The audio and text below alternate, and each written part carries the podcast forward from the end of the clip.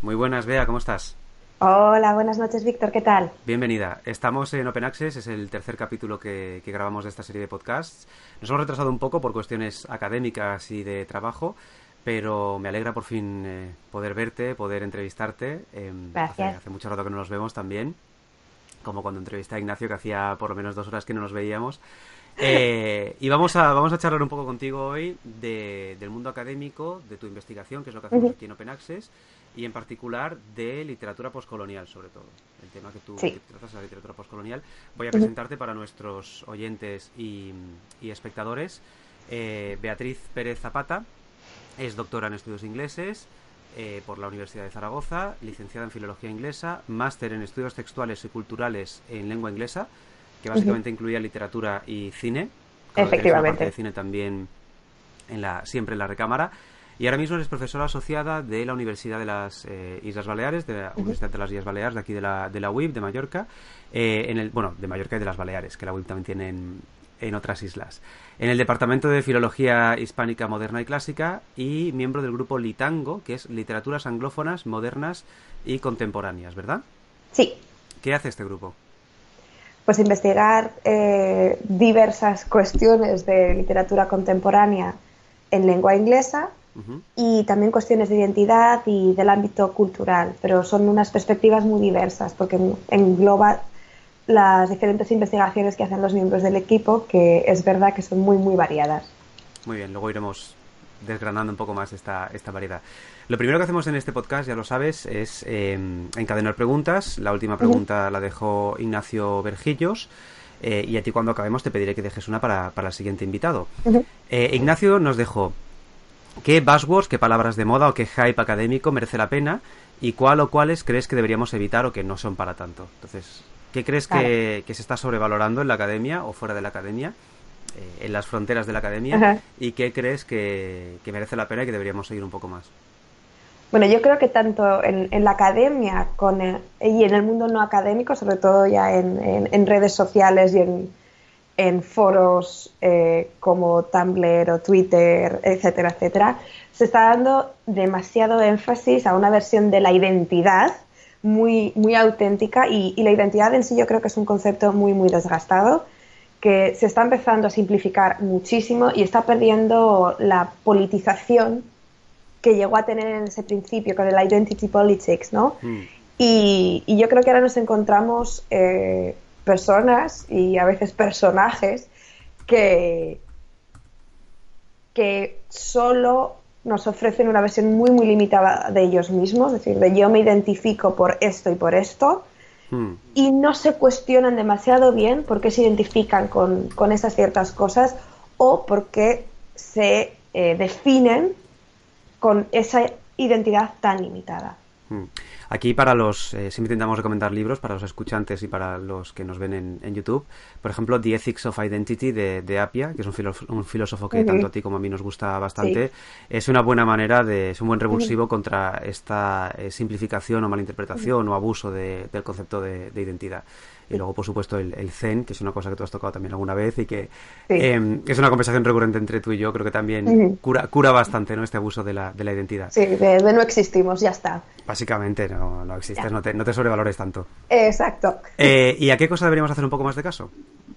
Pues yo creo que ya se está haciendo caso, pero eh, voy a defender el término posverdad, hmm. eh, más allá de, de, ser una palabra de moda, creo que, refleja muy bien la sociedad en la que vivimos y eh, creo que es así porque nos, nos habla también de, la confianza ciega que hemos tenido en, las autoridades más tradicionales mm. y en esos discursos que la mayoría de la población privilegiada ha estado aceptando también sin cuestionarse. Defiendo mucho siempre la pregunta ¿por qué? Y eh, creo que tenemos que seguir investigando. Eh, sé que tanto tú como Ignacio habéis empezado a hacer algo de investigación. Yo estoy en el proceso eh, de investigar la posverdad en relación a, la precariedad y a la crisis de, inmigración que hay hoy en día. Así que yo creo que, que podemos seguir adelante con este término y, y teorizarlo bien Sí. Más allá de ser simplemente esa palabra que se puso de moda. Es que, claro, una de las, de las tareas de la academia, creo yo que es por lo que nos gusta a ti y a mí, es que la academia no solo define o normativiza o da instrucciones de cómo operar, sino que conceptualiza, es decir, eh, busca los lados problemáticos, intenta coger el concepto y, ponerlo eh, un poco bajo, bajo el microscopio. Y a mí, posverdad, como palabra de moda, me da bastante rabia, porque creo que es la, mentira, simple y llanamente, pero creo que también la posverdad lo que define eh, muy bien es una actitud es decir, la actitud ante la, ante la mentira. Es decir, el no importa que algo sea mentira, si me lo creo, si me da la razón, eh, si más o menos encaja con mi relato. Y es verdad que por ahí, sobre todo lo que dices con la conexión con el, eh, con el precariado y con, con la, brecha de clases que está volviendo, creo que hay, hay, mucho que explorar. Yo creo que es que la brecha de clases nunca se ha ido. Y, y quería apuntar que respecto al término de posverdad, creo que un libro muy recomendable es sobre la tiranía la tiranía de Timothy Snyder. Hmm. Y creo que en este libro que básicamente dice que la posverdad no es solo la mentira, sino que es, el fascismo. Hmm. Sí, sí, sí. Además, un libro eh, muy breve, muy sencillo, para, escrito para jóvenes. Eh, no es mm, jerga académica, no es impenetrable. Eh, y este hombre es premio Hannah Arendt y es uno de los es una de las voces a, seguir ahora, sobre todo para los americanos, creo que les va a venir muy bien tener esto. Sí, sí, porque la verdad es que hay que decir que este libro está muy, muy eh, centralizado en un público americano y nace de Trump, básicamente. Sí, es una respuesta a, Donald Trump que sobrevuela bastante desde nuestros podcasts y que va a seguir, creo que, acompañándonos. por desgracia, ya cumplimos un año de, Trump, y va a seguir eh, acompañándonos. Eh, vamos a pasar a, lo que nos interesa, con la respuesta hecha, que es, ¿esto es tu tesis? Efectivamente, eso es mi tesis. Todavía no es un libro comercial, pero esta es la tesis. La autora a la que te dedicas es esta señora que sale aquí, Sadie Smith, con una foto, bueno, una ilustración para evitar los derechos de imagen de las fotos. Efectivamente. Artístico, artístico legal. Eh, y un título muy de tesis, que son cuatro líneas enteras. a ver, pero tres son títulos de obras. Exacto, sí. A Study of the Decolonization of Trauma and Selves in Sadie Smith's uh, White Teeth, The Autograph Man, uh, On Beauty, NW and the Embassy of Cambodia. Es decir, un estudio de la descolonización del trauma eh, y los yo y el yo Sí, la identidad. En la sí, identidad sí. El yo queda demasiado freudiano mm. y una de las cosas que he hecho en mi tesis es demostrar que soy bastante antifreudiana. Sí. Eh, que no te oiga alguna de las siguientes invitadas, que tendremos aquí freudianos, freudianos lacanianos de, de batalla. Eh, Sadie Smith, las obras de Sadie Smith, White Teeth, eh, The Autograph Man, que aquí, Dientes Blancos, eh, se publicó en español. Eh, The Autograph Man creo que no está traducida, ¿sí? El cazador de autógrafos. El cazador de autógrafos, es verdad. On Beauty. Sobre la belleza. Sobre la belleza. NW. En W creo que pusieron un subtítulo, un subtítulo para referirse a, que es Londres. Y, este mes ha salido Tiempos de Swing, traducido por Salamandra, si no me equivoco. Y es una novela que se publicó en inglés en 2016. Y eh, además ha estado Sadie Smith en Barcelona, ¿no has podido ir a verla? Ayer, no, antes de ayer, antes de ayer en Barcelona, dentro de las conversaciones de la Pedrera. Y bueno, si la gente está interesada, hay varios artículos en diversos medios, como el periódico, diario, etcétera, que la han entrevistado. Por eso lo digo, porque esta semana precisamente ha sido una presencia bastante mediática, con mucha entrevista y mucha. Eh, bueno, ella es muy mediática. Mm. Eh, sí. yo creo que personalmente ya no está tan a favor de, ese círculo mediático que, la rodea, eh, porque dice que sí que es muy privada y que la mayoría del tiempo obviamente está escribiendo y cuando saca una novela tiene que tener este proceso de, marketing y venta. Eh, pero sí que hay, hay mucho buzz en hmm. torno a esta escritora. ¿Cómo la descubriste tú? Pues un poco por casualidad. Yo la descubrí eh, cogiendo un libro en una tienda de, segunda mano en Edimburgo y de hecho todavía es la copia que tengo de White Teeth, que es el primer libro que, publicó y el primero que me leí. Y como buen académico este libro está destrozadísimo y con 80.000 apuntes.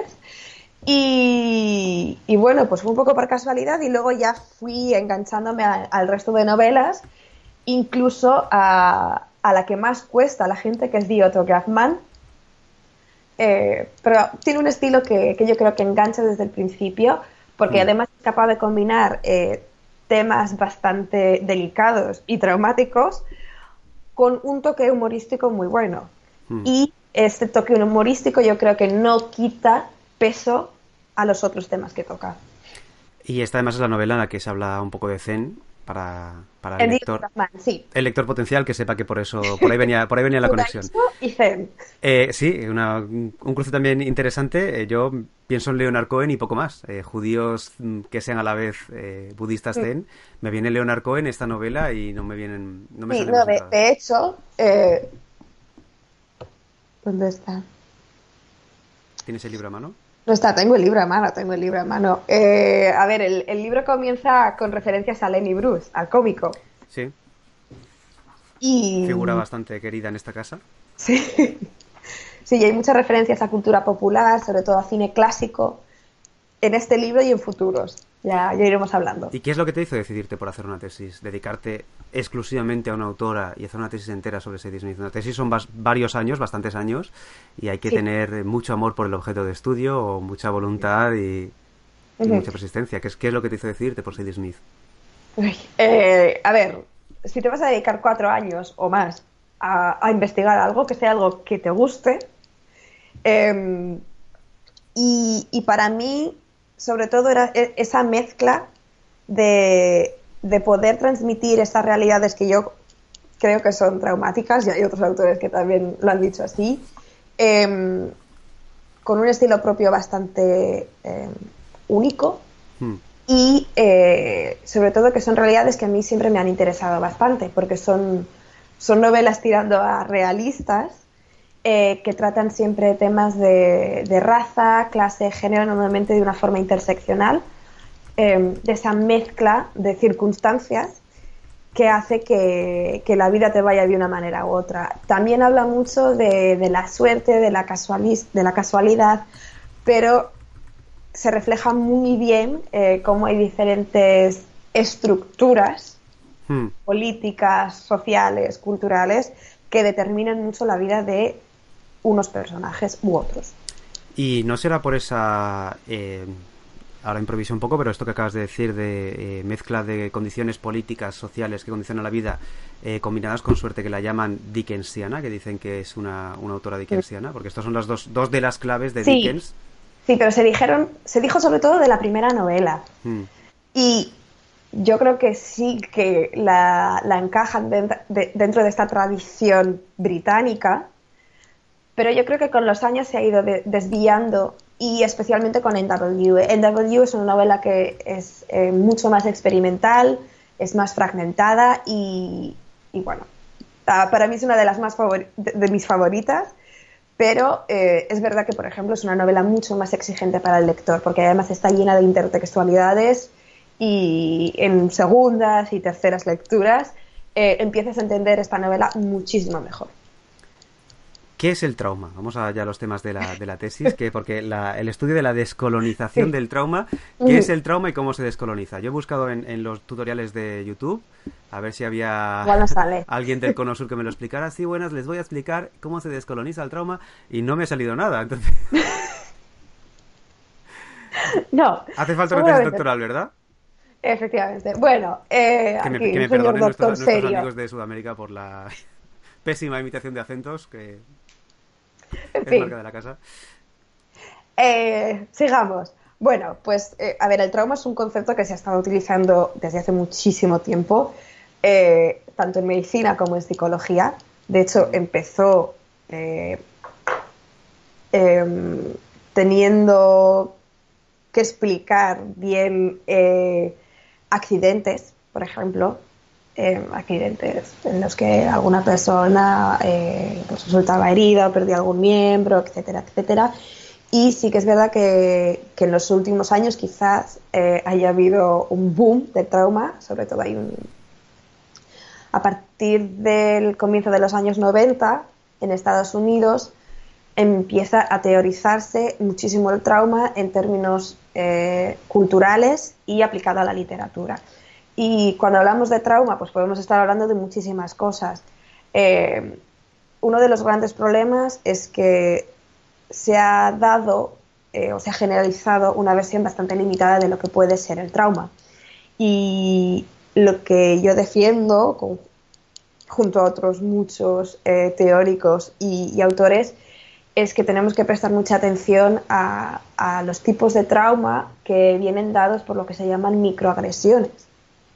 Microagresiones y las macroagresiones, porque dentro del trauma podemos estar hablando de, personas que han sufrido eh, abusos sexuales, eh, abusos por, por raza, que están traumatizados en su día a día por las limitaciones que se van encontrando, de no tienes acceso a este trabajo, eh, vives en, condiciones precarias, etcétera, etcétera. Y em, con el trauma también nos referimos a cómo esas situaciones afectan a los sujetos. Los procesos psicológicos que conllevan y también muchas veces cómo estos procesos se reflejan en el cuerpo, cómo se, se habitan porque esta es una de las, de las claves que me resultan más sorprendentes. Se habla de, trauma colectivo, de, de, entornos traumáticos y de situaciones traumáticas. O sea, situaciones que ya llevan de, base, eh, lo entiendo como la posibilidad de, de, provocar trauma, ¿no? De, sea, que creciendo en ese contexto es muy difícil que no acabes teniendo... Escapar, sí. Eh, una de las cosas que, que se critica también es que se ha teorizado el trauma como algo muy centrado en el individuo.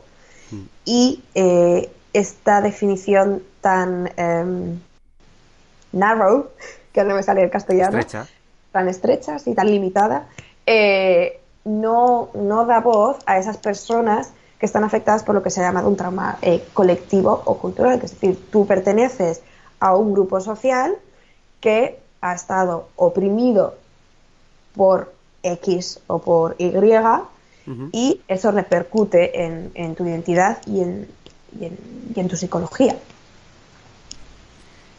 ¿Y por qué está colonizado y cómo se descoloniza? Que es la segunda parte de la pregunta. Bueno, eh, a ver, por partes, para explicarlo de forma sencilla, eh, digamos que las principales teorías de trauma tienen un origen anglosajón muy fuerte. Se han empezado a teorizar desde Estados Unidos y em, muchas de las cosas que investigan tienen que ver eh, con el holocausto, que es un trauma que hay que explorar, hmm. pero hay muchos traumas más allá y especialmente más allá de las fronteras de Estados Unidos y de Europa, pero también y de forma muy importante hay que prestar atención a los traumas que hay dentro de Estados Unidos y de Europa de colectivos marginados a los que no se les ha prestado suficiente atención. Vale. Em, y esto es el proceso de descolonización. O sea, empezar a prestar atención. Em, sí. Para, eh, simplificarlo mucho. Sé que te estoy pidiendo que lo simplifiquemos mucho, pero antes de pasar a la siguiente pregunta, quiero, quiero cerrar esto porque es, importante y te voy a apretar, ¿eh?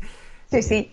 Eh, deberías. A ver. Eh, espera, a ver, empecemos. la descolonización tiene que ver eh, no solo con, la identidad, sino también con la teoría. Y una de las cosas que tenemos que empezar a hacer es ver qué teóricos eh, han hecho em, cosas sobre trauma fuera de estos contextos, digamos, que son más privilegiados o que eh, han investigado literatura o expresiones artísticas que reflejan el trauma de eh, colectivos como eh, sudafricanos o refugiados e inmigrantes en, nuestros países. Claro, a esto quería llegar, que no solo es el objeto de estudio, es decir, la situación traumática, el conflicto histórico, lo que sea, sino quién lo ha investigado, cómo se ha investigado, cómo se ha conceptualizado, ¿no? Es decir, eh, volver a construir no hace falta romper y volver a construir de, cero, pero sí que por lo menos reformar la conceptualización de estas situaciones, ¿verdad? sí, hay que, hay que cuestionarse qué se ha escrito hasta el momento, por mm. qué se ha escrito, desde qué perspectiva se ha escrito. Y una de las cosas más importantes que yo creo que tenemos que hacer como académicos es situarnos. ¿Quién soy yo?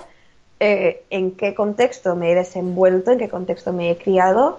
¿Y eh, qué posición tengo yo de poder o como quieras aproximarte a, a tu propia, a mm. tu propia circunstancia. Pero es muy importante situarse y ver desde qué perspectiva estamos hablando. Claro, es que esto es una cosa interesante em, que creo que hemos ido perdiendo un poco de vista. Eh, hay, la, la, imagen quizá muy desde una racionalidad malentendida, del académico frío, del académico analítico, que tiene una posición totalmente neutral.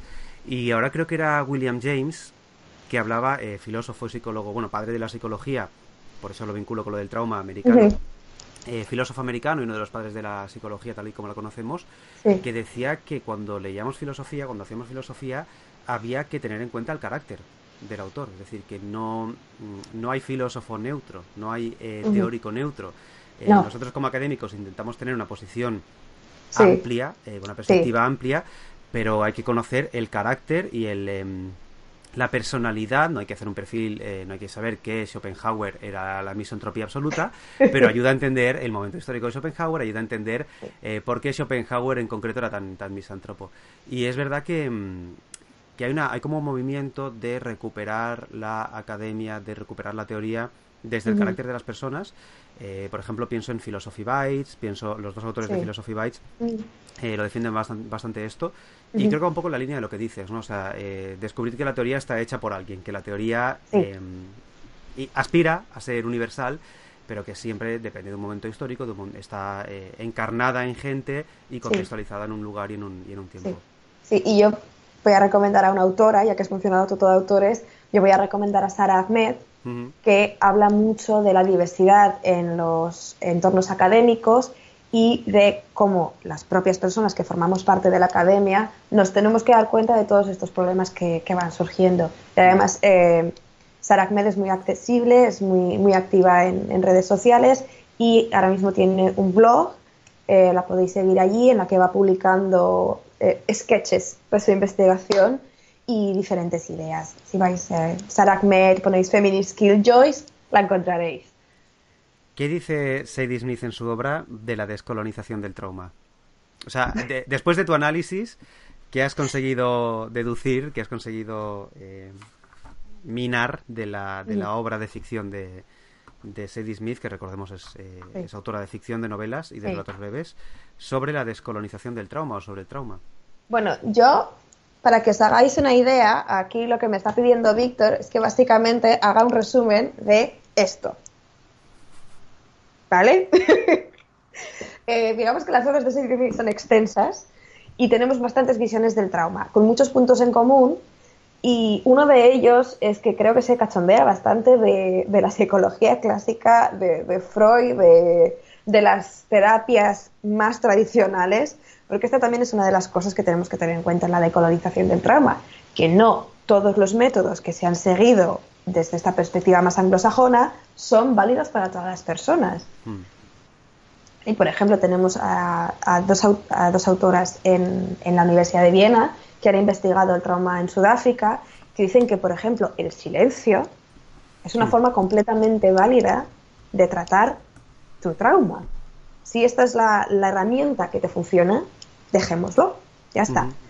Pero aquí, en la obra de Sadie Smith, yo creo que hay mucha, mucha broma con la, con la popularización de Freud, por ejemplo, y con el obligar a ciertas personas a eh, terapia, a ir a terapia o a leer eh, ciertos comportamientos de colectivos que podríamos considerar como otros desde esta perspectiva más psicoanalítica. Es decir, tú estás haciendo esto porque no tienes suficiente atención de tu padre o porque vienes de este entorno y sobre todo también el hablar de, de, estas personas en porcentajes, en términos de porcentajes y desde una perspectiva muy, muy analítica y poco afectiva. Yo creo que es una de las cosas que hay que recuperar también, ¿no? invertir más en, en, la teoría de los afectos, que yo creo que es una de las eh, teorías más aptas para compensar esta teoría tan analítica. ¿Qué es la teoría de los em, afectos? La teoría de los afectos es una teoría que, se basa más en las emociones, no en sentimientos, en las emociones. Y Sadie Smith es un poco pesimista, porque muchas veces da la sensación de que las sociedades no cambian y que los personajes tampoco cambian demasiado. Eh, y uno de, los afectos, por ejemplo, más recurrentes en su obra es el afecto de la vergüenza. Y esto también tiene que ver con cómo ciertas sociedades eh, influyen en el carácter hasta crear vergüenza por ser quien eres. Tú eres una mujer negra de clase baja, con lo cual vas a sentir vergüenza en esta sociedad. Es que además eh, Sadie Smith se suele centrar en eh, familias y en personajes de segunda y tercera generación. Bueno, normalmente segunda generación es lo que más le interesa. Sí, eh, segunda, tercera. Sí. Y tu tesis de máster eh, ya se titulaba The Pain of Unbelonging, Generational Conflicts in Sadie Smith's White Teeth. White Teeth, sí. El dolor de no pertenecer. Que es uno de los temas, yo creo que más tiene que ver con el trauma y más tiene que ver con el yo y con esto que acabas de decir de la vergüenza, ¿no? De alguien que viene de un contexto familiar de otro país crece en Inglaterra, se siente británico, pero no es admitido como británico, ¿no? No sé si estoy simplificando mucho lo que dice la... Sí, pero claro, estamos, estamos hablando de personas que ya han nacido en, mm. Inglaterra y además las novelas suelen ser a partir de los años 70 en adelante y, claro, son, son, contextos en los que eh, hay una mayoría que, te puede aceptar, pero hay otra gran mayoría que, que te rechace, que todavía te tilda de extranjero. Eh, además, recordemos que Inglaterra tiene una relación con la gente que viene de fuera eh, marcada por el imperio, que vuelve a tener nostalgia del imperio y que un inmigrante indio en Inglaterra eh, tiene una carga histórica larga, difícil, de, difícil de, resumir.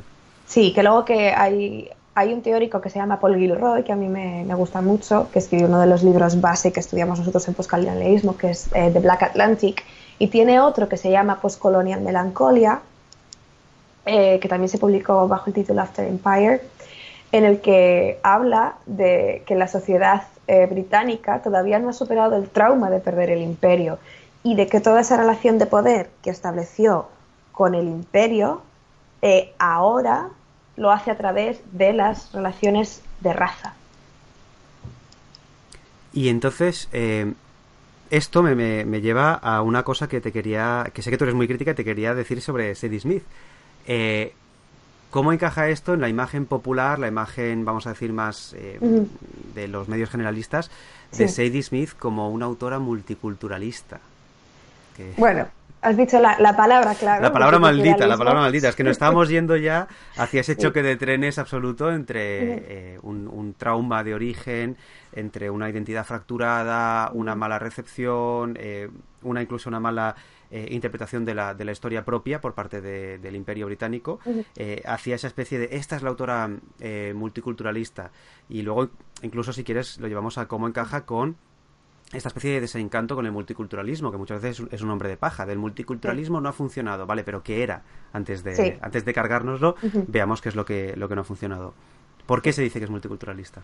Bueno, eh, cuando se publicó White Teeth hubo una campaña de marketing eh, enorme en la que se empezó, a, se empezó a vender a Sadie Smith como la autora multicultural eh, del nuevo milenio, porque estaba reflejando conflictos con los que una gran parte de la sociedad se podía identificar y que yo creo que reflejaba bastante bien eh, qué estaba pasando en, esa sociedad, en teoría, eh, multicultural.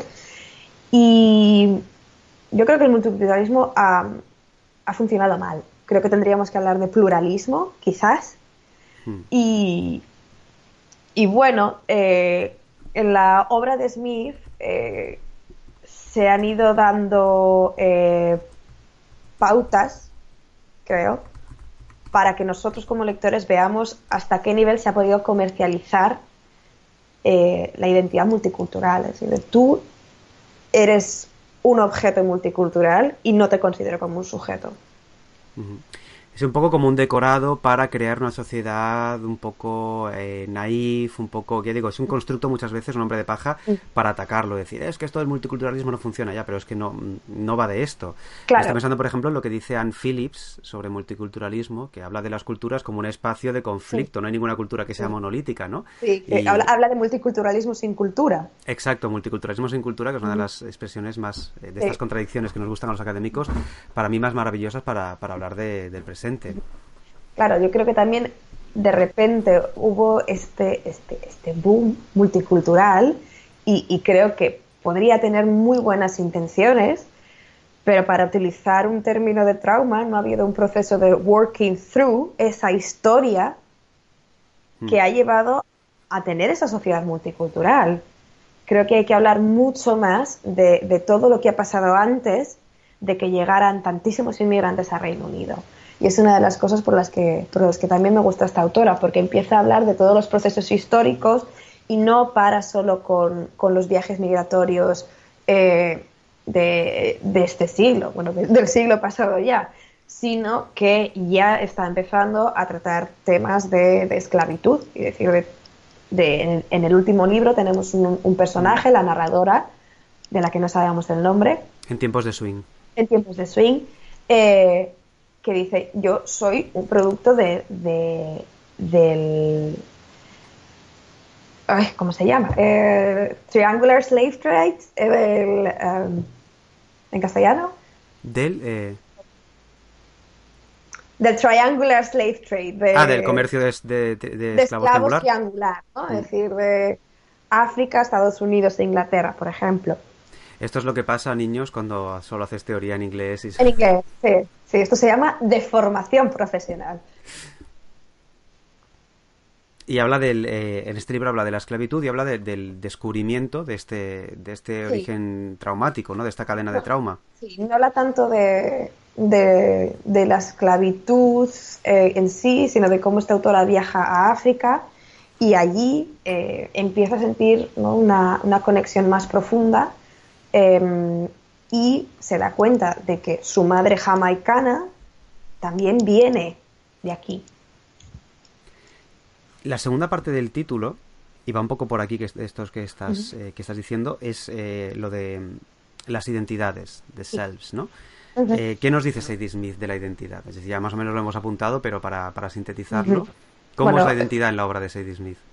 Bastante compleja, eh, porque tenemos personajes muy eh, difíciles en el sentido de que, eh, como ya he comentado antes, son la mayoría personajes que nacen en, Reino Unido, algunos en Estados Unidos, en, en On Beauty, eh, que tienen, digamos, dos culturas, la heredada y en la que viven.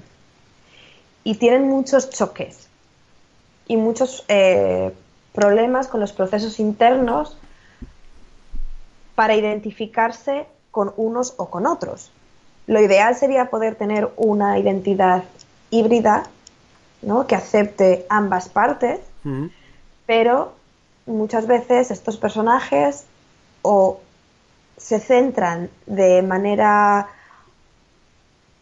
casi fundamentalista, se puede decir, porque ocurre en White eh, en la identidad de origen, como es el caso de, de varios personajes de la familia Iqbal, uh -huh. y, y, luego también tenemos personajes que rechazan completamente este tipo de cultura heredada uh -huh. y eh, la quieren olvidar completamente. Y esto es una de las cosas que investigo yo también en la tesis, que es cómo hay ciertos personajes que quieren hacer como borrón y cuenta nueva de yo soy, yo solo soy esto y rechazo completamente esta parte que también es mía. Y ahí también eh, viene parte del conflicto, ¿no? De decir, de, bueno, ¿quién soy yo y, y, cómo me define la sociedad? Porque no es una cosa de, también de decir, de yo me defino solo así o de esto y de esto, ¿no? Es ver también qué posibilidades me ofrece la sociedad en la que, en la que habito. Y además juega mucho con esto directamente con los nombres, ¿no? Personajes que se cambian de nombre, sí. una cosa bastante sí. Fracturada. Sí, sobre todo en, en, en Whitey ya tenemos un personaje que, que, se cambia el nombre de Magid a Mark cuando es pequeño. Y en, en W es bastante más complejo también, porque tenemos a, a, la protagonista que de pequeña es Kisa y llega un momento en la universidad en la que está rodeada de, de, de gente, de gente blanca y, y, se presenta como Natalie y a partir de entonces se llama como Natalie, pero en ciertos ambientes es Kisa y bueno, es, es difícil. Yo creo que no para que el lector se, se pierda, hmm. pero eh, la relación que tiene, digamos, esta, estas dos personalidades de Kisa y Natalie es, es, muy interesante hmm. y, y, y, tiene que ver mucho también con esto, es decir, de, de yo quiero llegar a ser este tipo de persona o estoy aspirando a ciertas cosas y tengo una sociedad que me limita. Y este choque de personajes, de, uh -huh. de, de casi de dobles del mismo personaje, sí. eh, formalmente se ve muy reflejado. Es una cosa que no hemos hablado todavía, pero Sadie Smith a nivel formal, a nivel de estructura, de intertextualidad, de, uso del lenguaje, es bastante rebuscada, ¿no? Sobre todo de intertextualidad. Hmm. Tiene, tiene referencias a muchísimas obras y, bueno, la verdad es que eh, las tres primeras novelas, White Teeth on Beauty y, y, The Autograph, y The Autograph Man, pues sí que digamos que narrativamente son más, más tradicionales Hmm. Pero, por ejemplo, On Beauty es una reescritura de Howard's End de Foster. Y como ya he mencionado, NW estructuralmente es muy, muy compleja y la cantidad de intertextualidades que, hay eh, es eh, frustrante, digamos, también para, para, un académico, porque cada vez que lees vas diciendo, espera, ¿esto no, no será de esto? Y, y bueno, yo, si alguien se anima, yo, yo, invito a que la gente se sumerja en, esta, en este tipo de lecturas. A, mí me encantan las novelas difíciles y, y es un tipo de, lectura que yo creo que es necesario y que creo que Sadie Smith también, también defiende. Eh, tiene también un libro de ensayos en el que defiende este tipo de, textos, hmm. que ella los llama writerly text, ¿no? más textos de, escritor. Hmm. Y, y bueno, este libro se llama Changing My Mind y en, sale uno de ensayos también, ¿verdad? En febrero. En febrero sale un, libro nuevo que se llama Feel Free, un libro de ensayos nuevo. Hablaremos de, estos ensayos y de su vertiente eh, pública, pero hay un último concepto de la tesis que me interesa que expliques, sobre todo porque es uno de estos que a mí me sorprendieron y que creo que conceptualiza, te ayuda a entender muchas cosas, que es la memoria multidireccional. Uy. Una cosa bastante loca. Sí. No, no, no, no, es, de Christopher Nolan, ¿no? No, no, no, no. Eh, la memoria multidireccional em, tiene que ver con eh, cómo podemos explicar eh, ciertos procesos traumáticos a través de referencias con otros. O sea, podemos tener dos sucesos en paralelo y uno puede ayudarnos a entender el otro. Pongo un ejemplo, porque esto parece una, una explicación un poco rebuscada en una de las historias cortas que, se llama The Embassy of Cambodia, que por cierto la tenéis disponible en The New Yorker, si no me equivoco, em, utiliza la memoria del holocausto y del genocidio, de diferentes genocidios, para hablar de la historia de una inmigrante ilegal en Londres que está trabajando en, en unas condiciones que son de esclavitud. Entonces es decir, cómo confronto estos dos temas y cómo la comparación entre ellos me puede ayudar a entender mejor eh, tanto el momento histórico como los problemas que pueden surgir de uno y de otro. Y además también se presta mucha atención a las jerarquías del trauma y de los estudios también de genocidio. Muchas veces decir, este es más importante que el otro. No, en términos... No, no se podría considerar así. Hablaremos también de otros holocaustos, es una cosa que tenía, que tenía apuntada. Pero antes te quiero pasar a, una mm, cuestión que ya has anotado, que es que Sadie Smith es difícil de leer, pero es una... Es una... bueno, es, compleja, tiene capas, pero es una autora popular, hasta cierto punto comercial, es decir, allí en el Reino Unido es muy famosa y aquí se está traduciendo bastante y creo que funciona bastante bien a nivel de ventas. Em, Siempre. sí, sí, eh, eso es buena cosa, supongo, que hay esperanzas de que, el gran público parece que nadie lee, que todo es una catástrofe y que los jóvenes eh, ya no rezan a los dioses y todo esto. Pero Sadie Smith es popular. Sin embargo, esto aquí en la academia te, provocó alguna dificultad porque Sadie Smith, al ser una autora conocida, creo que no estaba tan legitimada. Yo creo que sí, porque sí que hay, hay autores, académicos en, mm. en Reino Unido que, que la han estudiado y ya hay monografías sobre, sobre sus, sus obras. Bueno, las, llevan publicadas ya bastantes años, desde, desde muy pronto se ha intentado entender un poco mejor la obra mm. de, de Sadie Smith. Pero es verdad que igual eh, no estaba tan, tan validada y, y, no se la percibe como una autora tan intelectual. Mm tenemos una desconexión entre lo que es una pregunta que, odio, pero que al final todos tenemos que hacernos, entre lo que estudiamos y lo que eh, lo que vive en la cultura popular. Por ejemplo, en el videojuego también nos pasa eso, que es una, es una forma cultural mucho menos legitimada. Es decir, nosotros no tenemos un Tolstoy que estudiar. Eh, todavía estamos con esa idea del ciudadano Kane de los videojuegos constantemente, ¿no? Pero en literatura que tiene mucha más tradición, mucha más historia, eh, siglos acumulados, eh, analizar una autora que todavía está en activo, que es joven, que lleva pocas obras. Que publica libros mientras tú estás escribiendo la tesis. Claro, y que además los publica y tú vas a la presentación y dices, muy bien, pero por favor no, no publiques ninguno más que tengo que acabar la tesis. ¿Es más difícil tratar a, a un autor que no tiene esta especie de sanción académica, de aprobado académico? No, no porque yo creo que una de las cosas que tenemos que hacer y que, y que yo creo que, que, he hecho es decir que incluso en, en, novelas que pueden resultar populares hay muchísimas capas y hay muchas cosas que igual eh, la gente empieza a leer y digamos que le hace un clic, ¿no? Decir de, espera, ¿esto es racismo? Por ejemplo. Hmm. ¿O qué está pasando todavía en Inglaterra en, en términos de clase?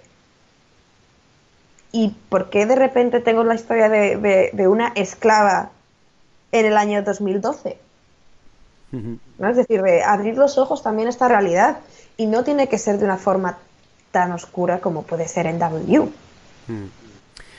Quiero decir que para, para mí, esta, y con lo que me respondes lo confirmas bastante, esta aproximación eh, está un poco, es la síntesis de eh, aquella postura elevada, alta cultura, mm, escuela de Frankfurt, y la aproximación de estudios culturales de estudiar la cultura popular como manifestación de las eh, del pueblo de la sociedad de las clases bajas que se expresan libremente eh, son puentes son puentes, son, son puentes, y es algo que yo creo que Sadie Smith utiliza muchísimo en su obra. Es decir a ver tienes eh, referencias a creo que Arist creo que uno de los filósofos que sale es Aristóteles Kant Kierkegaard pero luego tienes a Lauryn Hill y a Nash tienes citas de canciones de rap.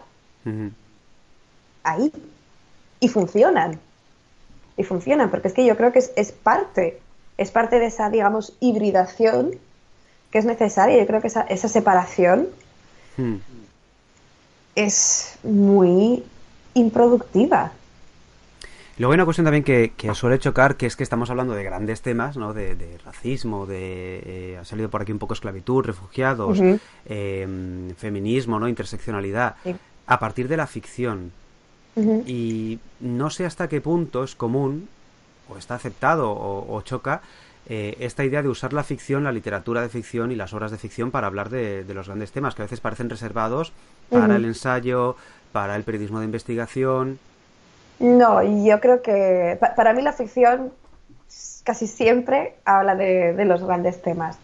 A ver, no, no, no, voy a defender obras igual como Crepúsculo o eh, alguna otra de este tipo, pero yo creo que, que, hay, que hay literatura y hay ficción. Eh... Estaría muy bien que ahora te sacara aquí Crepúsculo de una estantería que dijera vampiros sé que, brillan. no lo tienes. No lo tengo, no, sabes que no lo tengo, pero, pero tengo, tengo cosas peores, creo, ¿eh? Pero sí que es verdad que, que hay, una, hay esta idea de, de, cierto perfil intelectual que queremos desmontar en este programa y que la academia, por suerte, yo creo que tiene mucho menos de lo que la gente cree, de no, no, los grandes temas, solo el gran ensayo, la gran filosofía, eh, la ficción es un entretenimiento, hay que dejar de leer novelas. No, no, no, y además, a ver, la, las novelas, eh, incluso si son de, de, ciencia ficción, mira a Ursula Le Guin, es que nos, nos hablan de, de, de, grandes temas, de. Sí por, por ejemplo, es, es, una obra que yo defenderé eh, eternamente y que me encanta. Los y... de, Dispossessed, has dicho. Los, de Dispossessed, sí. Muy y que habla mucho también de, de pues eso, de, de, choque de capitalismo, eh, comunismo, de, de, tema de, clase. Mm. Y, y, bueno, también tenemos que tener en cuenta que, por ejemplo, C.G. Smith eh, escribe ensayos mm. que también son muy accesibles.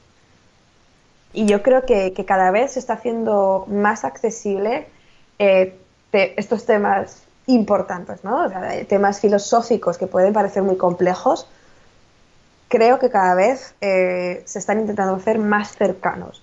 Y yo creo que es algo que necesitamos urgentemente, ¿no? Porque estos son temas que nos ayudan a, nos ayudan a pensar y nos pueden hacer reaccionar eh, mm. cuando nos estén intentando colar mentiras, por ejemplo, cuando, como hablábamos del tema de posverdad.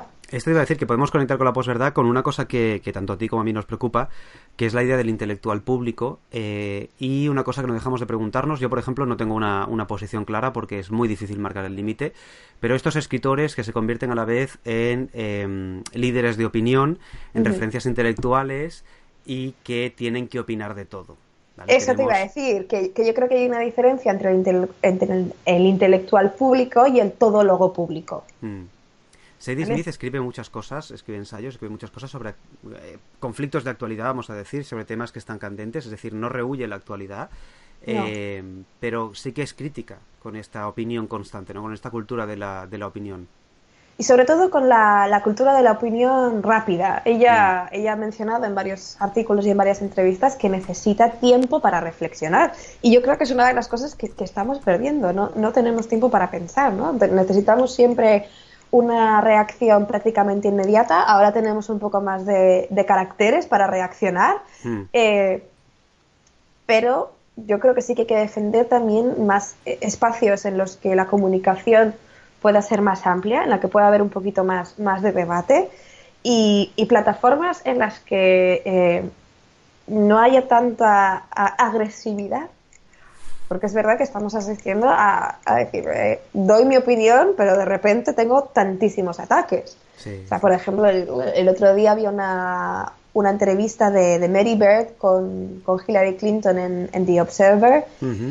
Mary Bird es una académica, una eh, clasicista, historiadora de, em, del mundo clásico, que se ha tenido que, enfrentar a, muchísimos ataques eh, online, sobre todo en Twitter, por expresar su opinión académica, por ser mujer, y bueno.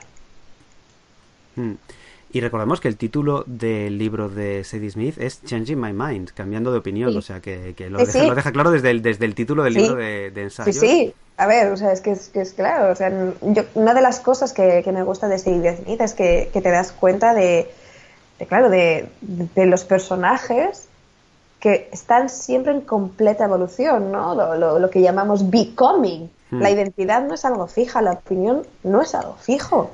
Hombre, es el, eh, una de las grandes dicotomías, vamos a decir, de la filosofía, el, ser y el devenir, el being and becoming, desde Heráclito y Parménides, los presocráticos, vamos a dar aquí una clase de con coderas y, y barba, ¿no? Y pipa, pero eh, creo que quizá para lo que decías de la identidad es una cosa que hay que recuperar, el devenir, eh, que siempre estamos en construcción, nos ponemos un poco heideggerianos, pero bueno, eh, siempre somos un, proyecto y que Sadie Smith refleja muy bien esta gente que está en proyecto y que en cierto momento se ve casi forzada por el contexto a decidirse, a simplificar su identidad y ahí es donde la quiebra realmente se hace grave, cuando el, sujeto no tiene libertad para ser muchas cosas a la vez. Y tiene que quedarse con un nombre, tiene que quedarse con un origen, eh, tienes un hermano que se hace muy, muy británico y el otro que se hace casi, casi terrorista, fundamentalista. Em, sin el casi. Sin el casi, sin el casi, sí, sí. No quería hacer, no quería hacer spoilers porque luego nos dicen, es que en las charlas que dais hacéis spoilers. Hay que perder el miedo al spoiler, amigos. Que sí. Las historias complejas eh, no se pueden spoilear. Entonces, eh, como intelectual pública, digo, tiene presencia, tiene, em, tiene voz, es, es respetada eh, esta semana hemos comprobado que aquí en, el país tiene, yo creo que buen alcance y que es una autora que, interesa. Y una de las cosas que se suele decir, que eh, sé por dónde me vas a contestar y estamos de acuerdo en esto.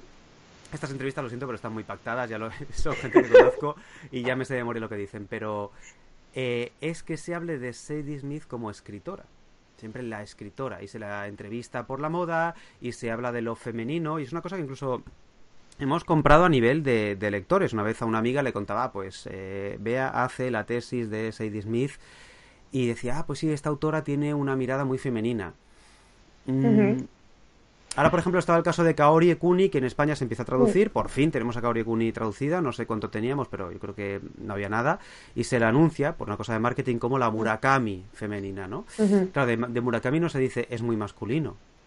O de Borges no, se decía, eh, es muy masculino. O Hemingway no decías, ¿cómo huele esto a Baron Dandy? Hombre, Hemingway igual. Pero no, no, se, no se ve como algo, como un reclamo comercial, ¿no? Esto, mira, esto huele a bar. Este libro huele, huele a tabaco gastado. A tabaco y a toros. Sí, sí, a tabaco y a toros. Pero esto de que se diga que Sadie Smith tiene una mirada muy femenina y tal, eh, ¿alguna vez te lo han dicho y no te acaba de gustar? Eh, No, a ver, yo creo que, que The Female Gaze y la escritura femenina son necesarias y, existen, pero yo estoy en contra de, ese marketing exclusivamente centrado en escritora. No, tú eres, un escritor, el lenguaje aquí poco neutro que tenemos en castellano, pero bueno. Hmm. Eh, y, a ver, eh, claro, el caso es que también Sadie por ejemplo, hace poco salía en, una revista de moda y, la última novela se mencionaba en el cuarto párrafo. A mí me parece una mujer es increíblemente estilosa y no creo que la moda femenina se deba despreciar del todo, pero tampoco creo que se tenga que trivializar de semejante manera una de las cosas que, que Sadie Smith hace como Chimamanda, que sé que también te, gusta mucho, eh, la llamo por el nombre de pila porque somos amigos, no, pero porque no sé pronunciar el apellido. Eh, Chimamanda Ngochi, ¿no? Ngochi Adichie. Em, es esto de reivindicar la imagen, reivindicar el, cuidado estético, ese feminismo que es un feminismo del gustarse como mujer y del permitirse eh, la libertad de tener la estética que, que quieren. Pero claro, es complicada de caminar esa línea, ¿eh? la, la eh, visión única de lo que resulta ser eh, una feminista válida. Y volvemos a lo de la identidad del principio, ¿no? Sí. De cómo tiene que ser una feminista que tiene que rechazar la estética impuesta por el heteropatriarcado tal y cual, o de todo lo contrario, una mujer perfecta que no puede ser feminista. Ellas caminan muy bien en esa línea fina que, es complicada. Es Claro, pero aquí entramos también en un tema que, siempre he dicho, que aquí estamos ya con un feminismo de divide y vencerás. Hmm. tú si eres así eres feminista y si eres así te estás vendiendo a, la imagen que quiere el patriarca de ti y no. ¿No? O sea, el, el, feminismo se puede defender desde muchos puntos de vista, de muchas maneras, se puede expresar con una cantidad impresionante de, de no sé, de, formas de expresión que lo puedes hacer también a, través de la ropa. Y es una de las cosas que dice también Silvia Nive. Tú te pones cierta ropa y te puedes sentir completamente diferente. Y también es una de las cosas que sale en una de las novelas, ¿no? es decir, yo me pongo este tipo de ropa y puedo actuar de esta forma. Por eso planteaba el tema, porque por ejemplo en NW el cambio estético es una forma de reconstruir la identidad, de construir una identidad nueva, de dejar atrás esa cultura de origen, o sea que sí que hace una lectura muy fina de, la moda, la identidad, eh, la herencia. Y también de la performatividad, ¿no? Este término tan, tan popularizado por, por Judith Butler. Es decir, de, de tu vida es continua performatividad. y, esto para las mujeres también es, es muy importante, pero esto ya da para otra entrevista. Para, para otra entrevista.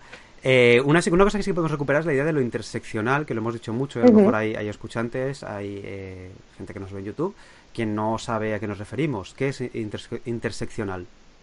Bueno, lo interseccional, por ejemplo, sería intentar analizar un personaje eh, combinando eh, teorías de género, eh, de raza y poscolonialismo y de clase, por ejemplo. Es decir, de una persona está oprimida por ser mujer, ser negra y ser de clase baja. A eso me estaría refiriendo con, con interseccionalidad. De una manera muy básica.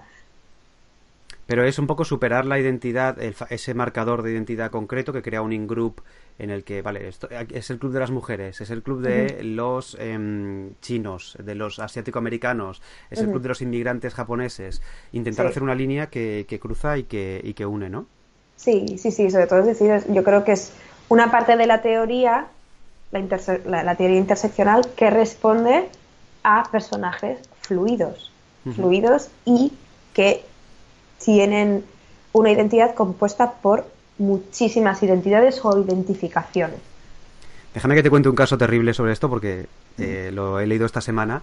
Un libro de videojuegos que me gustó, un libro no académico de videojuegos dedicado a uno de mis juegos favoritos, Shadow of the Colossus, una cosa, eh, bueno, una de esas obras importantes que hay que reivindicar. Em, y el autor, hombre americano, hay un momento en que dice, eh, mi identidad se define por mis gustos culturales. Shadow of the Colossus me gusta tanto que me ha llegado a definir como persona. Y más adelante, bueno, no, perdón, más atrás, eh, dedica una página entera al otro marcador de identidad que tiene, y, permite el paréntesis, pero creo que es bastante significativo de esta falta de complejidad en la identidad, ¿no? Una página entera a su barba. Porque él dice que su identidad es su barba. Y que la gente le felicita por su barba. Y que la barba le define. Y que él es un abogado de las barbas. Y una página entera no viene a nada. Está dando el juego y de repente pasamos a, la barba.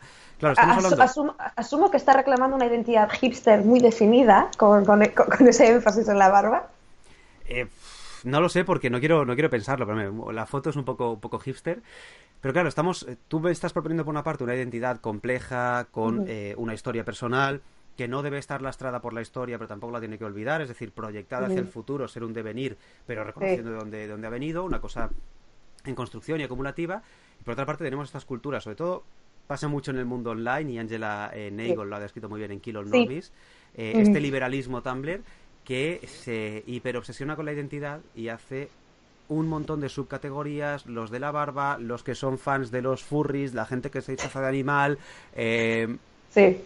Claro, mm, no es una banalización de la identidad. Quiero decir, no es un poco una, una llamada a despertar estas historias de, gente que vive con nosotros, que vive en Europa, que vive en Estados Unidos, pero que tiene una construcción eh, de identidad mucho más compleja. Eh, ¿no es eso una especie de revulsivo, de choque ante la identidad que tenemos? Que es, que yo llevo siempre mm, cuello alto y eso es lo que me define, ¿no?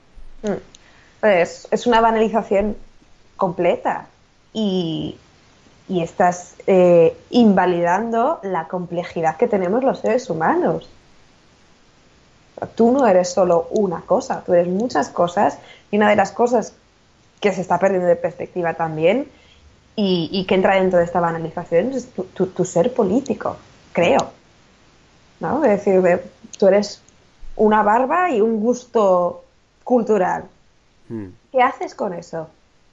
¿Por qué te está definiendo eso exactamente? ¿Y qué puedes hacer con esa definición de identidad? ¿Qué, puedes aportar? ¿El, partido, de las barbas? Sí, no, pero claro, es, es un vacío impresionante. Mm. yo creo que, nos estamos llenando o nos queremos definir eh, con, cosas muy, muy superficiales y, no estamos en, una época para vivir con, semejante superficialidad. Mm. Además son categorías cerradas. Hoy he hablado con unos amigos de, ah, pues este es de izquierdas, este es de derechas y, y me, daba la sensación de que me estaba perdiendo algo en la conversación, de que había matices que eh, estoy pensando, por ejemplo, en un, libro que se llama la, izquierda Feng Shui, que tengo pendiente, pero que me gusta mucho el título, eh, de esta idea de la izquierda que rechaza la ciencia, cree en homeopatía y estas cosas, que, automáticamente parece que si compras ese paquete de identidad em, tienes que comprar todas estas, eh, estos condicionantes, ¿no? Te viene, el pack completo como el que se suscribe a un servicio de Netflix y te vienen todas las series, ¿no? Entonces, en la, eh, la política, en las obras de Sadie Smith, creo que no hay una no hay un discurso político en un sentido eh, de participación política en partidos, en democracia, mm. pero sí que hay un retrato muy complejo de la, del constructo político como en un sentido clásico como la convivencia, el arte de convivir, el arte de vivir en sociedad, el arte de lo, de, lo, de lo público, que al final es lo político, eh, actualmente en el Reino Unido y que mm, para mí el Reino Unido ahora mismo es una eh, es como una especie de el canario en la mina del resto de Europa, ¿no? es decir, está eh, el, mejor ejemplo de este mm. proyecto múltiple, de esta convivencia, era, era Reino Unido, o sea, imperfecto, pero era un ejemplo donde había mucha convivencia, eh, y ahora hay esta, esta ruptura brutal con el, con el Brexit. ¿Qué puede aportar esta relectura de la, de la mm, identidad de la política? Y perdón por irme mucho, mucho por las ramas y por complicar la pregunta, pero ahora estoy ojeando tu tesis y me sale Kierkegaard, o sea, no va a ser más complejo de lo que digas tú. bueno, a ver, Kierkegaard está ahí como intertextualidad, ¿eh? válida, pero ahí. Eh, bueno, a ver. Em, yo creo que una de las cosas que, ha aflorado con, el Brexit es un racismo que estaba muy presente, pero que quizás del que había una gran parte de la sociedad que no hablaba. Hmm. Y sobre todo a nivel público. ¿No? Sí, que ha habido voces muy, muy críticas, pero claro, pues, no, pues es un país multicultural, hay unos cuantos apuñalamientos, bueno, pero claro, son temas de los que se necesita hablar y que yo creo que demuestran algo que, está en, la obra de Sadie Smith, ¿no? Es, que es toda la historia que hay detrás, que es a lo que, a lo que me refería antes, ¿no? Es decir, de por qué de repente tenemos estos nuevos sentimientos nacionalistas aflorando y este rechazo al otro. Hmm. La idea del otro, que es la que tiene que entrar en política, creo yo, ¿no? Es una, de las cuestiones clave. Esta idea que viene ya de, yo qué sé, de mil autores que podríamos estar otro programa entero hablando, pero que creo que en Sadie Smith está, está muy bien reflejado. Y sobre la idea del, del otro, eh, hay una cuestión de la que tú y yo hablamos mucho, además sé que estás eh, leyendo a, a Boyman, eh, a Sisek, todo lo que te cae en las manos de, refugiados, porque estás moviendo un poco tu investigación, el siguiente paso, el siguiente interés que está muy en conexión con, lo que has trabajado con Sadie Smith, son los refugiados. Sí, porque ¿Qué aporta la academia a, esta, a este problema social, a esta urgencia social que tenemos ahora?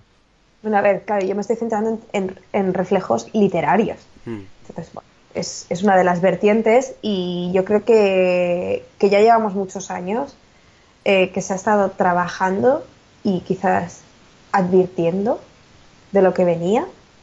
Y, y yo creo que, que, se tiene que abrir mucho la, academia también a, a perspectivas fuera de, de, Europa y de Estados Unidos, como decía antes, porque yo creo que, que si investigamos un poquito más de lo que está pasando en países, por ejemplo, del sudeste asiático, en otros países africanos, incluso en Sudamérica, eh, tenemos una, una, visión amplia que, que nos puede ayudar a ver todos estos procesos globales.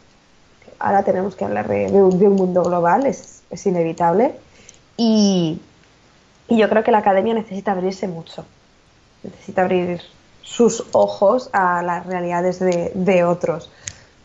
¿La literatura ya está trabajando estas realidades de otros? Es decir, ¿tienen voz estos sujetos postcoloniales? Sí, eh, sí. Es, el tema de la voz y del ser subalterno también es otro, otro tema complicado, ¿no? Es decir, yo soy una persona oprimida y todavía no tengo voz para expresarme, pero por ejemplo ya, ya empezamos a tener muchas em, muchos relatos y muchas historias cortas escritas por inmigrantes, ilegales, refugiados, etcétera, etcétera. Y, bueno, yo creo que, son cosas que tenemos que empezar a leer y que nos tienen que hacer reaccionar y ir un poquito más allá de la foto ocasional de la que mucha gente se, quiere olvidar. Mm. Es que hay una cosa que también hemos comentado y que a mí me, me repatea bastante, que es esta esta especie de autocrítica eh, autoflageladora a Europa. Europa hemos fallado, Europa somos lo peor. Y obviamente eh, no hemos cumplido cuotas, obviamente hemos tenido una gestión pésima. Eh, creo que para la historia queda un desastre, o sea, esto es, innegable. Pero la crítica exagerada acaba provocando una especie de infantilización de la gente en conflicto, de la gente que huye de conflictos y que, básicamente, de los desplazados, de los refugiados, que tiene dos vertientes o son muy, muy, muy, muy malos, son los malos y son, nuestros, son un problema para nosotros, o ellos tienen un problema que solo podemos arreglar nosotros. Entonces, creo que se está simplificando la idea de la ayuda y la idea de que esta gente eh, es, es, la dueña de su destino, por decirlo de, alguna manera, ¿no? al negarles la voz, solo son o los malos o nuestros hijos dependientes, aquella carga del hombre blanco, pero en versión buenista, en versión eh, culpa blanca del western y todo aquello que hemos hablado alguna vez. No, pero yo creo que aquí también entran dos cosas, ¿no? Por una parte, la, ideología neoliberal, de, tú eres pobre porque quieres. Sí. Y tú estás viniendo aquí porque quieres, ya está.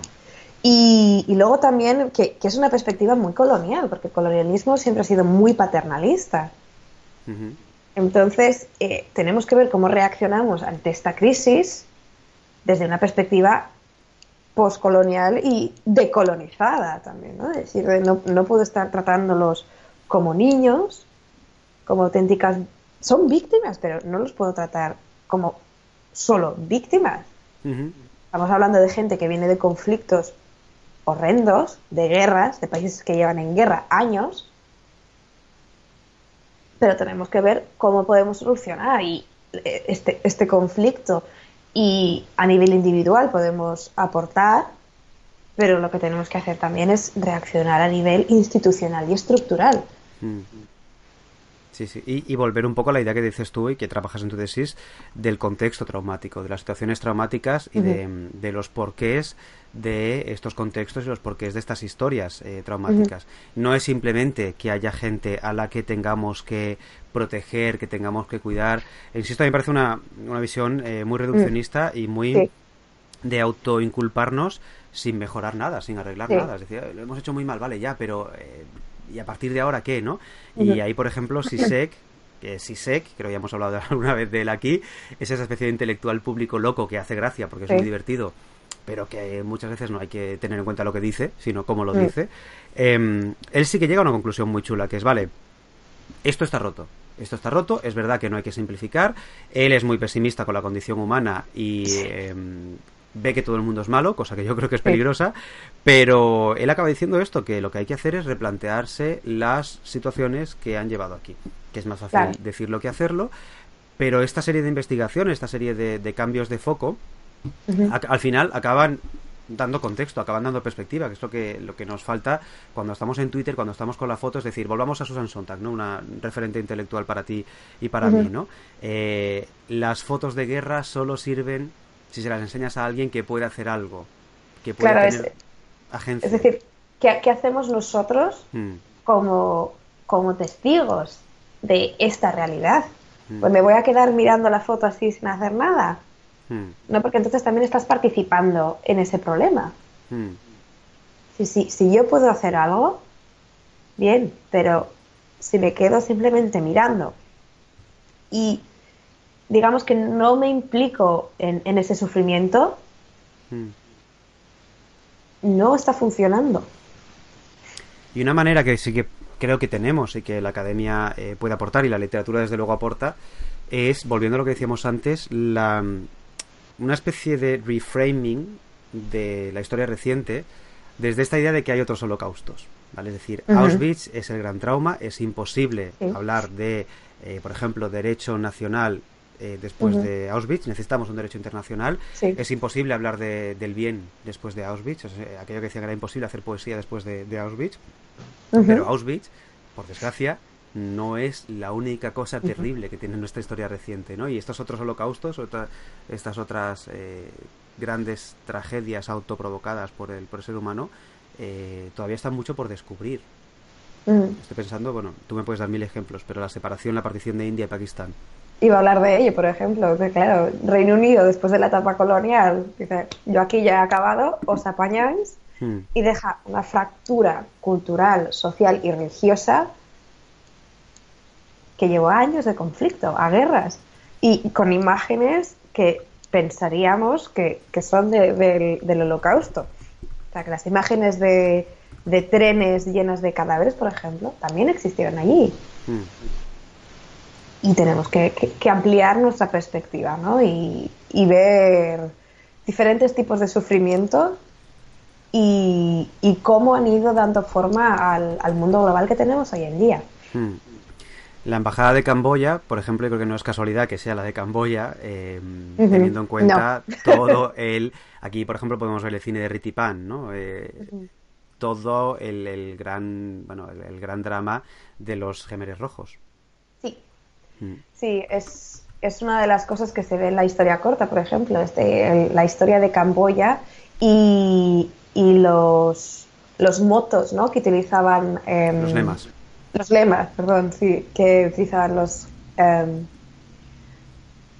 los eh, eh rojos, los sí. Khmer Rouge.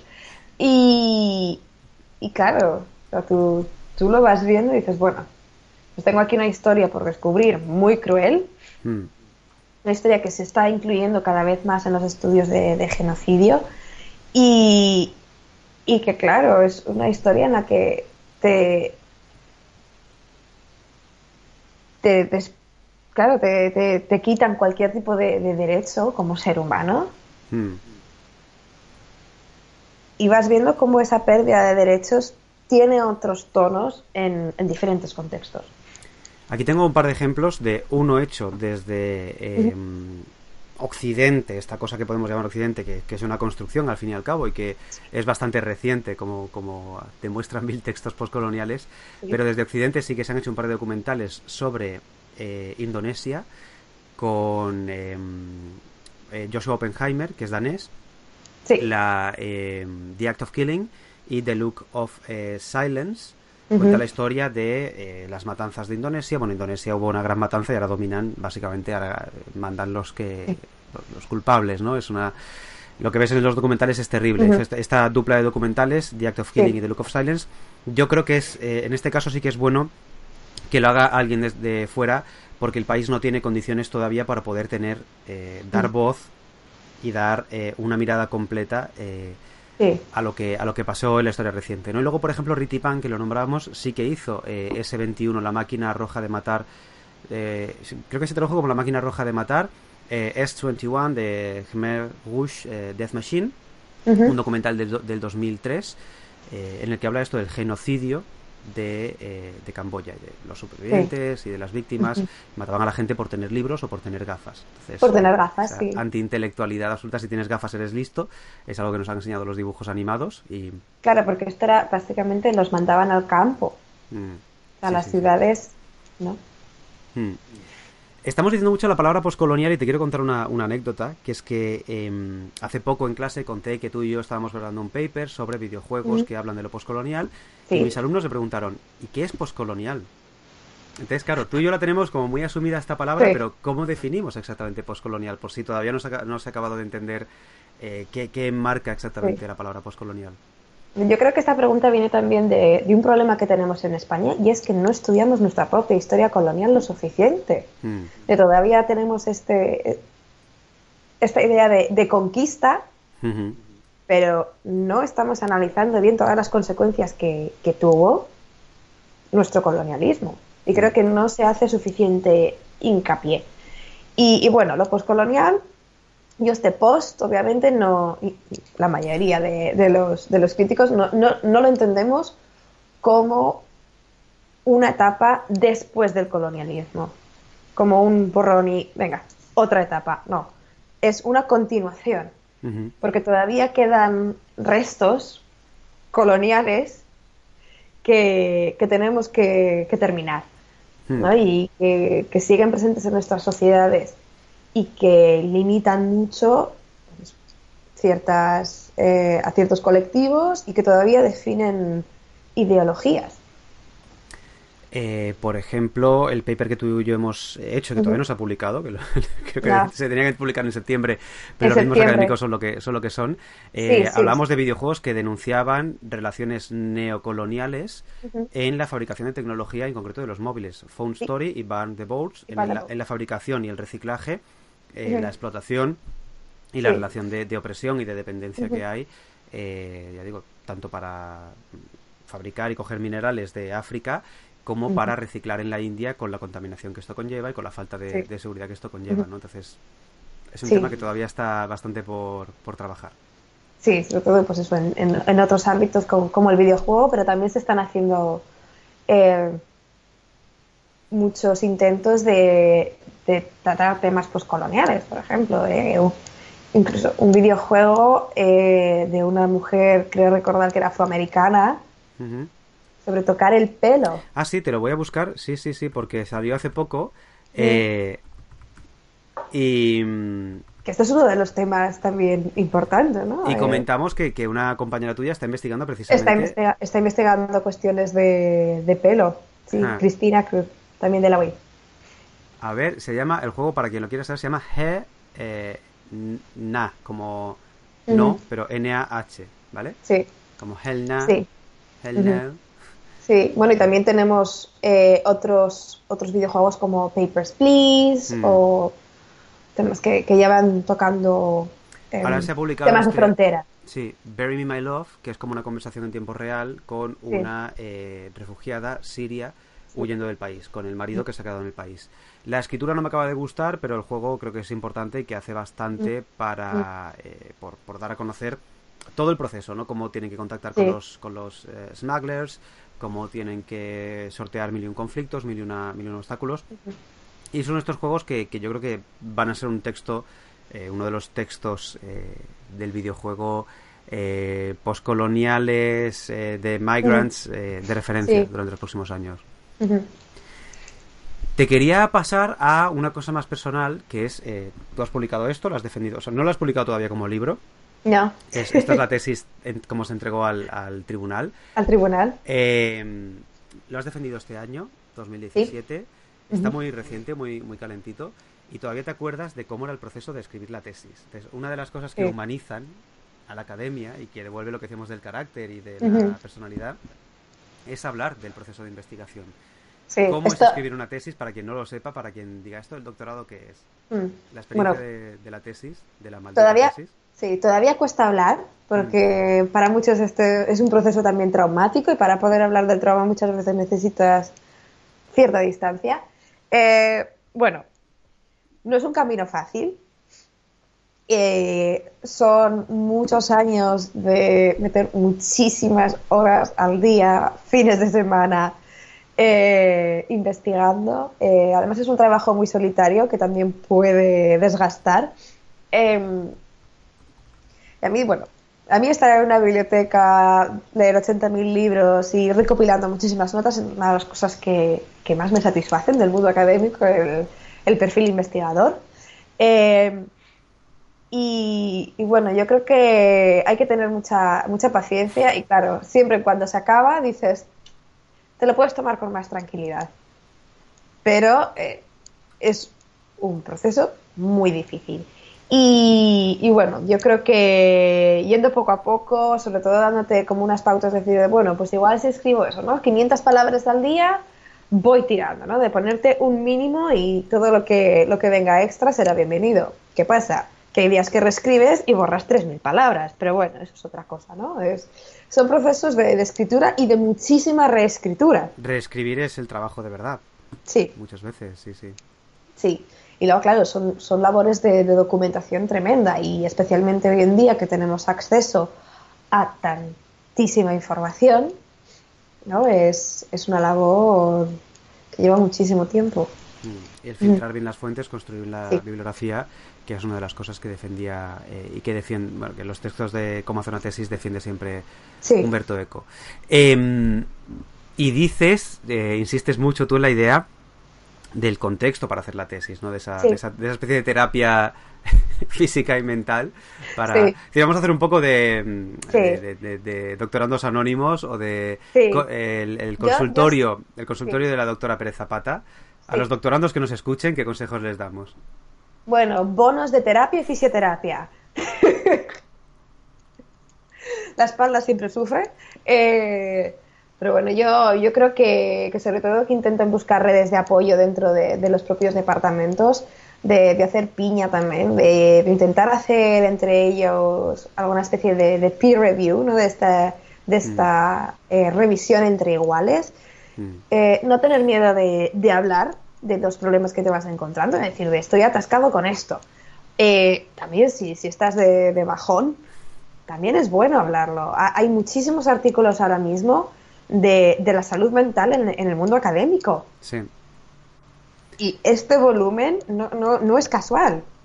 Porque es cierto que empieza a haber una eh, como una especie de, de, movimiento en redes sociales de em, no es una renovación de la academia porque la academia sigue igual, pero sí que hay un cambio de mirada, hay como esta especie de colchón de Shit Academic Say, ah, los cómics de los PhD Comics, Academic Pain. ¿Cómo lo ves esto? Bueno, es una forma de procrastinar bastante buena. Eh, pero aparte de eso, eh, yo creo que es poner un, toque de humor también a, un, mundo que, tampoco vive su mejor momento. Mm. Pongámoslo así, porque el mundo académico ahora mismo está atascado. Eh, hay poca financiación, hay, pocas plazas y, bueno, a ver, hay, hay que tener esperanza. son carreras de largo fondo y, y paciencia, paciencia. A ver, esto muchas veces lo decimos, ¿no? También amor al arte, aunque hay que comer, son cosas que estamos haciendo porque verdaderamente no, nos apasiona. Y, yo creo que, que, también por la posibilidad de decir, de, bueno, si empezamos a hablar de ciertos temas, quizás también podamos cambiar alguna cosa. Poco a poco, ¿no? Por lo menos mantenemos los temas vivos y eh, también esto, antes de que se pongan de moda ya los estamos investigando, cuando pasan de moda seguimos investigando, no llegamos a grandes conclusiones porque lo nuestro no es dar la gran conclusión, dar el gran titular, sino que damos un montón de mm, miradas, un montón de perspectivas, de ángulos que a la larga pueden venir bien. Sí, y yo también, ah, una de las cosas que me gusta ahora es que empieza a haber un movimiento que se llama más el Slow Academia, como ya uso momentos, Slow Food, bla, bla, bla y, claro, es, la cuestión de que nosotros necesitamos tiempo para poder investigar bien. Mm. Y ahora lo que se está pidiendo es una producción eh, masiva de artículos. y, una de las críticas constantes es que una productividad muy alta no es igual a una calidad alta. Porque además tienes que pasar procesos de, de, publicación, de edición, que acaban aplanando la investigación, acaban creando una, una investigación muy, eh, vamos a decir, eh, normalizada, ¿no? Eh, una especie de, eso, de, unificación y de asimilación académica, asimilación intelectual.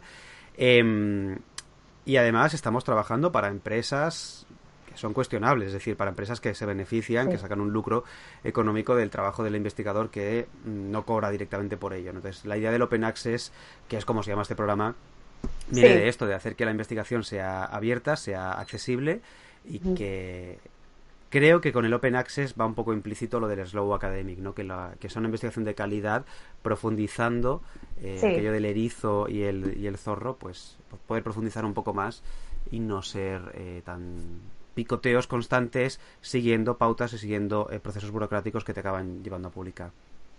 Claro que además si, si burocratizamos tantísimo la academia, que, ya, se está haciendo a nivel institucional, las universidades son centros administrativos y, los profesores que tienen más años que nosotros están cargadísimos de burocracia. el papeleo es constante. Hmm. Y, claro, es que al final yo creo que tiene que haber, tiene que haber cierta creatividad en el mundo académico.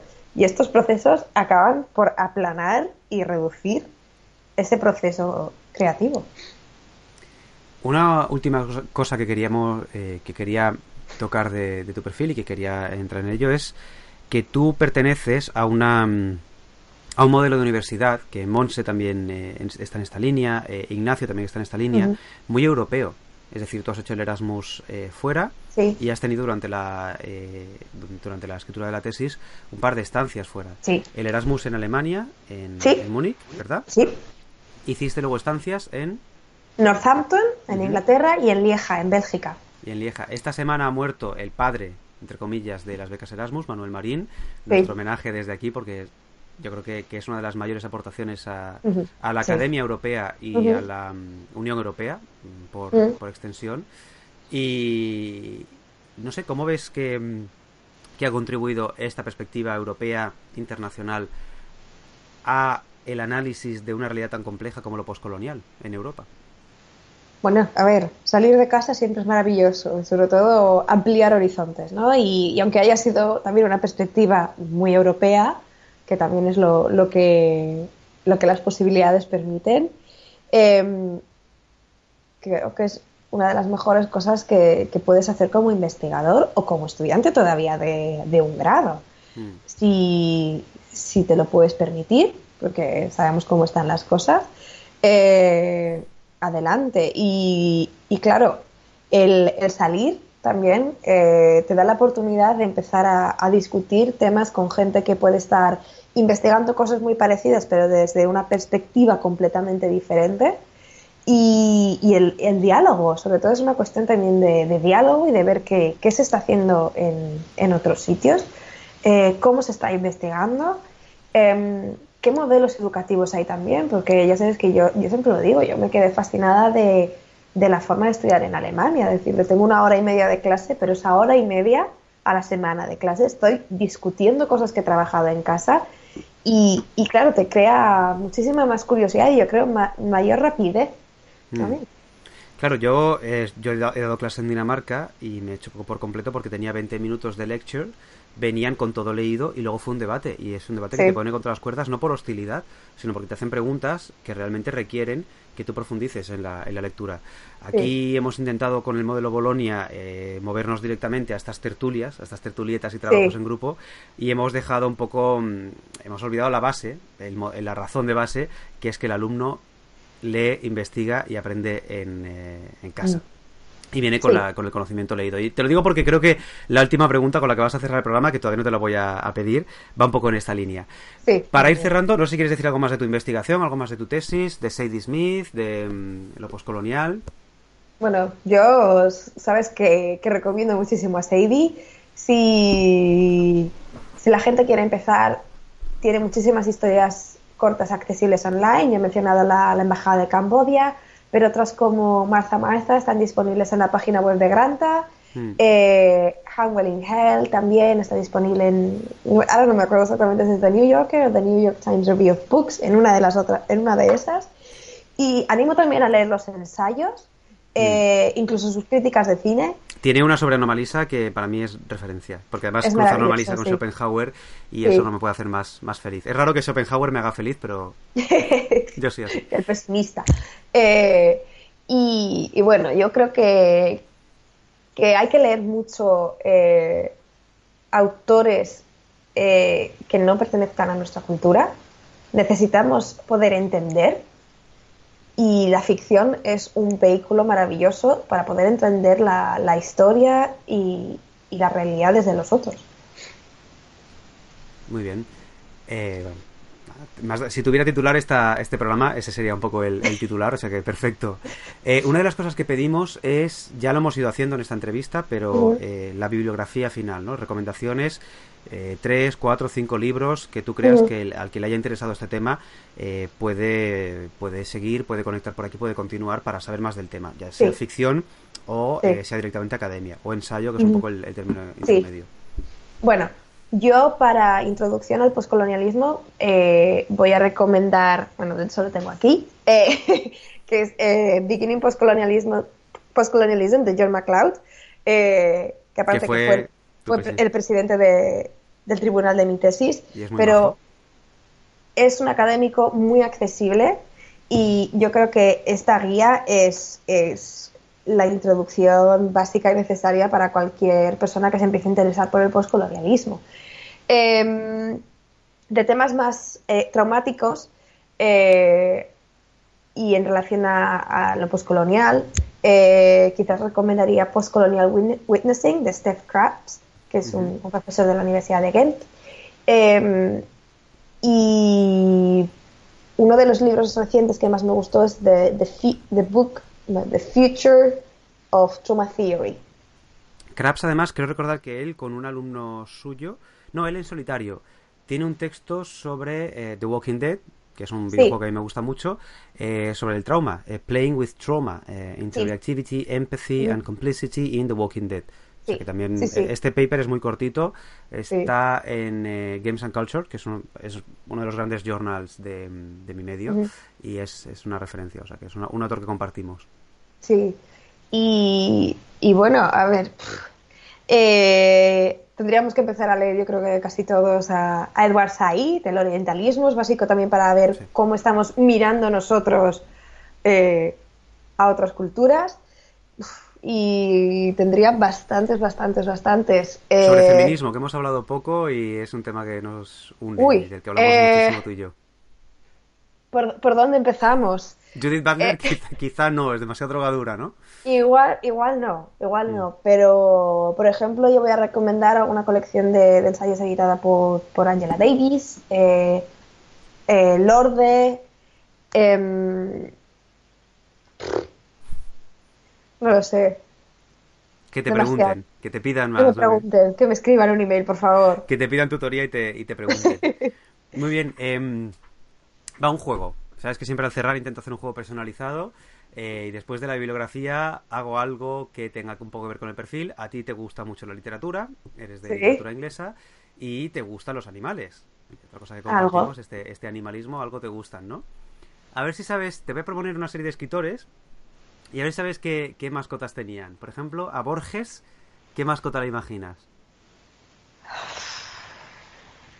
No sé si Un loro. No sé si la información es buena porque lo he buscado por internet y esto se lo pueden haber inventado, ¿no? Pero Borges tenía un gato.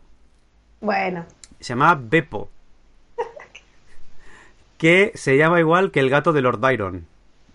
No sé si estaba conector- conectado, si hay intertextualidad o no, pero eh, ahí está. T.S. Eliot, que a ti te gusta bastante, T.S. Eliot, como no sea un gato, tenía un gato, en efecto. que tiene, tiene un poemario de gatos. Sí, por eso, por eso. Este, este estará muy fácil, ¿eh? esta es la, la de calentamiento. ¿Cómo crees que se llamaba el gato? No lo sé. Tiene nombre y apellidos, ¿eh? Sorpréndeme. Tiene, bueno, tenía varios gatos. Uno era Whiskus, otro Pattypose, que son como nombres muy de gato. Pero luego otro era George Push Dragon. Bueno, muy correcto. Señor George Pu- Push Dragon, como nuestro amigo Kiko Gañellas, que le pone nombre, apellidos y, y middle Sí. name a, a los gatos. Sí. Y además pueden ser clásicos. Sí, él siempre pone un filósofo eh, griego, romano en medio y queda, queda muy bien para... para... Y hay, hay un... Creo, estoy pensando que en Harry Potter hay un personaje que es George Push Dragon, un personaje muy minoritario, y creo que tiene que venir de aquí, porque lo he leído y, y me ha hecho gracia. Emily Bronte, ¿qué perro tenía? Las conexiones. ¿Qué Ay, perro tenía? ¿Qué perro, qué perro tenía? No, eh, ya, te lo he dicho. ¿Cómo se llamaba el perro de Emily Bronte? Ay, no lo sé. Yo, yo espe- que se llame Heathcliff. Keeper.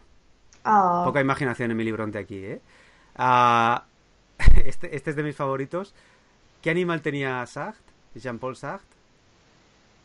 Sartre tenía animales. Tenía un animal.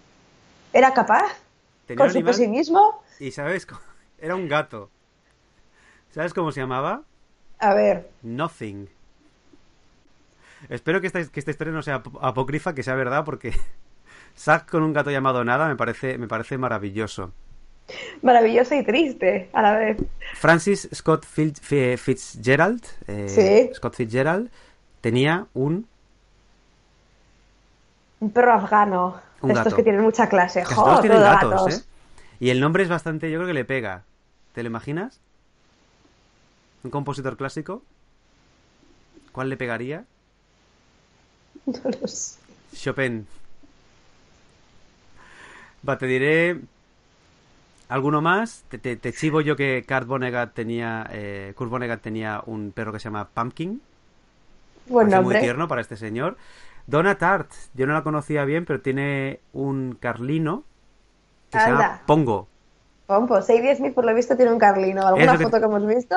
Por eso te lo decía, Sadie Smith. ¿Cómo se llama el carlino de Sadie Smith? ¿No lo sabes? No, No está, lo no sé. es- no está en la tesis. No, mi cultura fan no llega tanto. Vale, vale. ¿Y los carlinos de Gemma Correll, de la que eres muy fan? Eh, Que es una ilustradora. Bella y Mr. Pickles, hombre. ¿Cómo? Bella y Pickles, ¿no? Bella y Mr. Pickles, efectivamente. Que no sé por qué ella no es señora y Mr. Pickles sí. Vale, el último que te digo que me hace ilusión a mí, que este sí que te lo chivo, es que Maurice Sendak tenía un perro que se llama Herman por Herman Melville.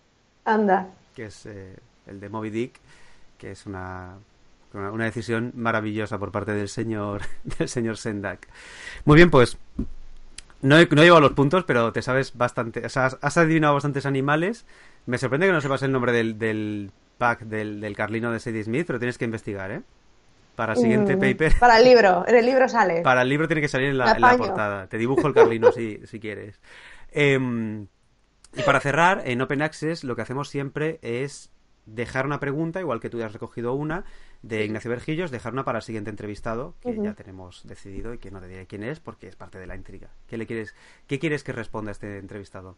Bueno, como hemos hablado también mucho de, de, de qué implicaba hacer una tesis y bastante de investigación, eh, yo creo que una buena pregunta sería que alguien que esté empezando el grado, alguien que acabe de llegar a un ambiente universitario, eh, ¿cómo le transmites y le explicas bien la importancia que tiene la investigación?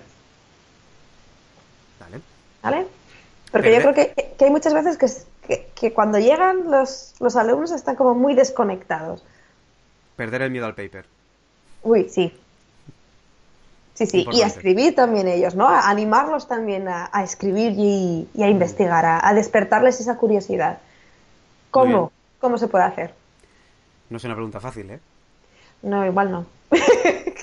Creo que voy a estar una hora y media con el entrevistado solo para, para responder esto. Bueno, por, Pero es por- muy buena. por capítulos. Es muy buena por capítulos. Pues nada, eh, esto es todo. Ya hemos cumplido todas las, todas las casillas, hemos llegado a las conclusiones. Muchas gracias por dejarte entrevistar, muchas gracias por compartir Gracias tus conocimientos y tu sabiduría. Y, Lo poco que sé. Bueno, mucho. Aquí está, como mínimo esto. Aquí, 300 gordo. páginas. Al peso. Esto Pérez de Verte te diría que bueno, mira, duro, tapadura. Esto puede matar. Seguramente. Un buen golpe con esto de canto y te deja, te deja muñeco. Esta es mi conclusión sobre la academia, ¿eh? Una, una tesis te puede... Utilizar los libros como armas, ¿no? Exacto. Eh, en el peor de los casos, cuando llegue el apocalipsis, tendremos tesis con las que golpear. Muchas gracias, Bea. Eres bienvenida aquí cuando quieras. gracias. Hasta la próxima. Hasta luego.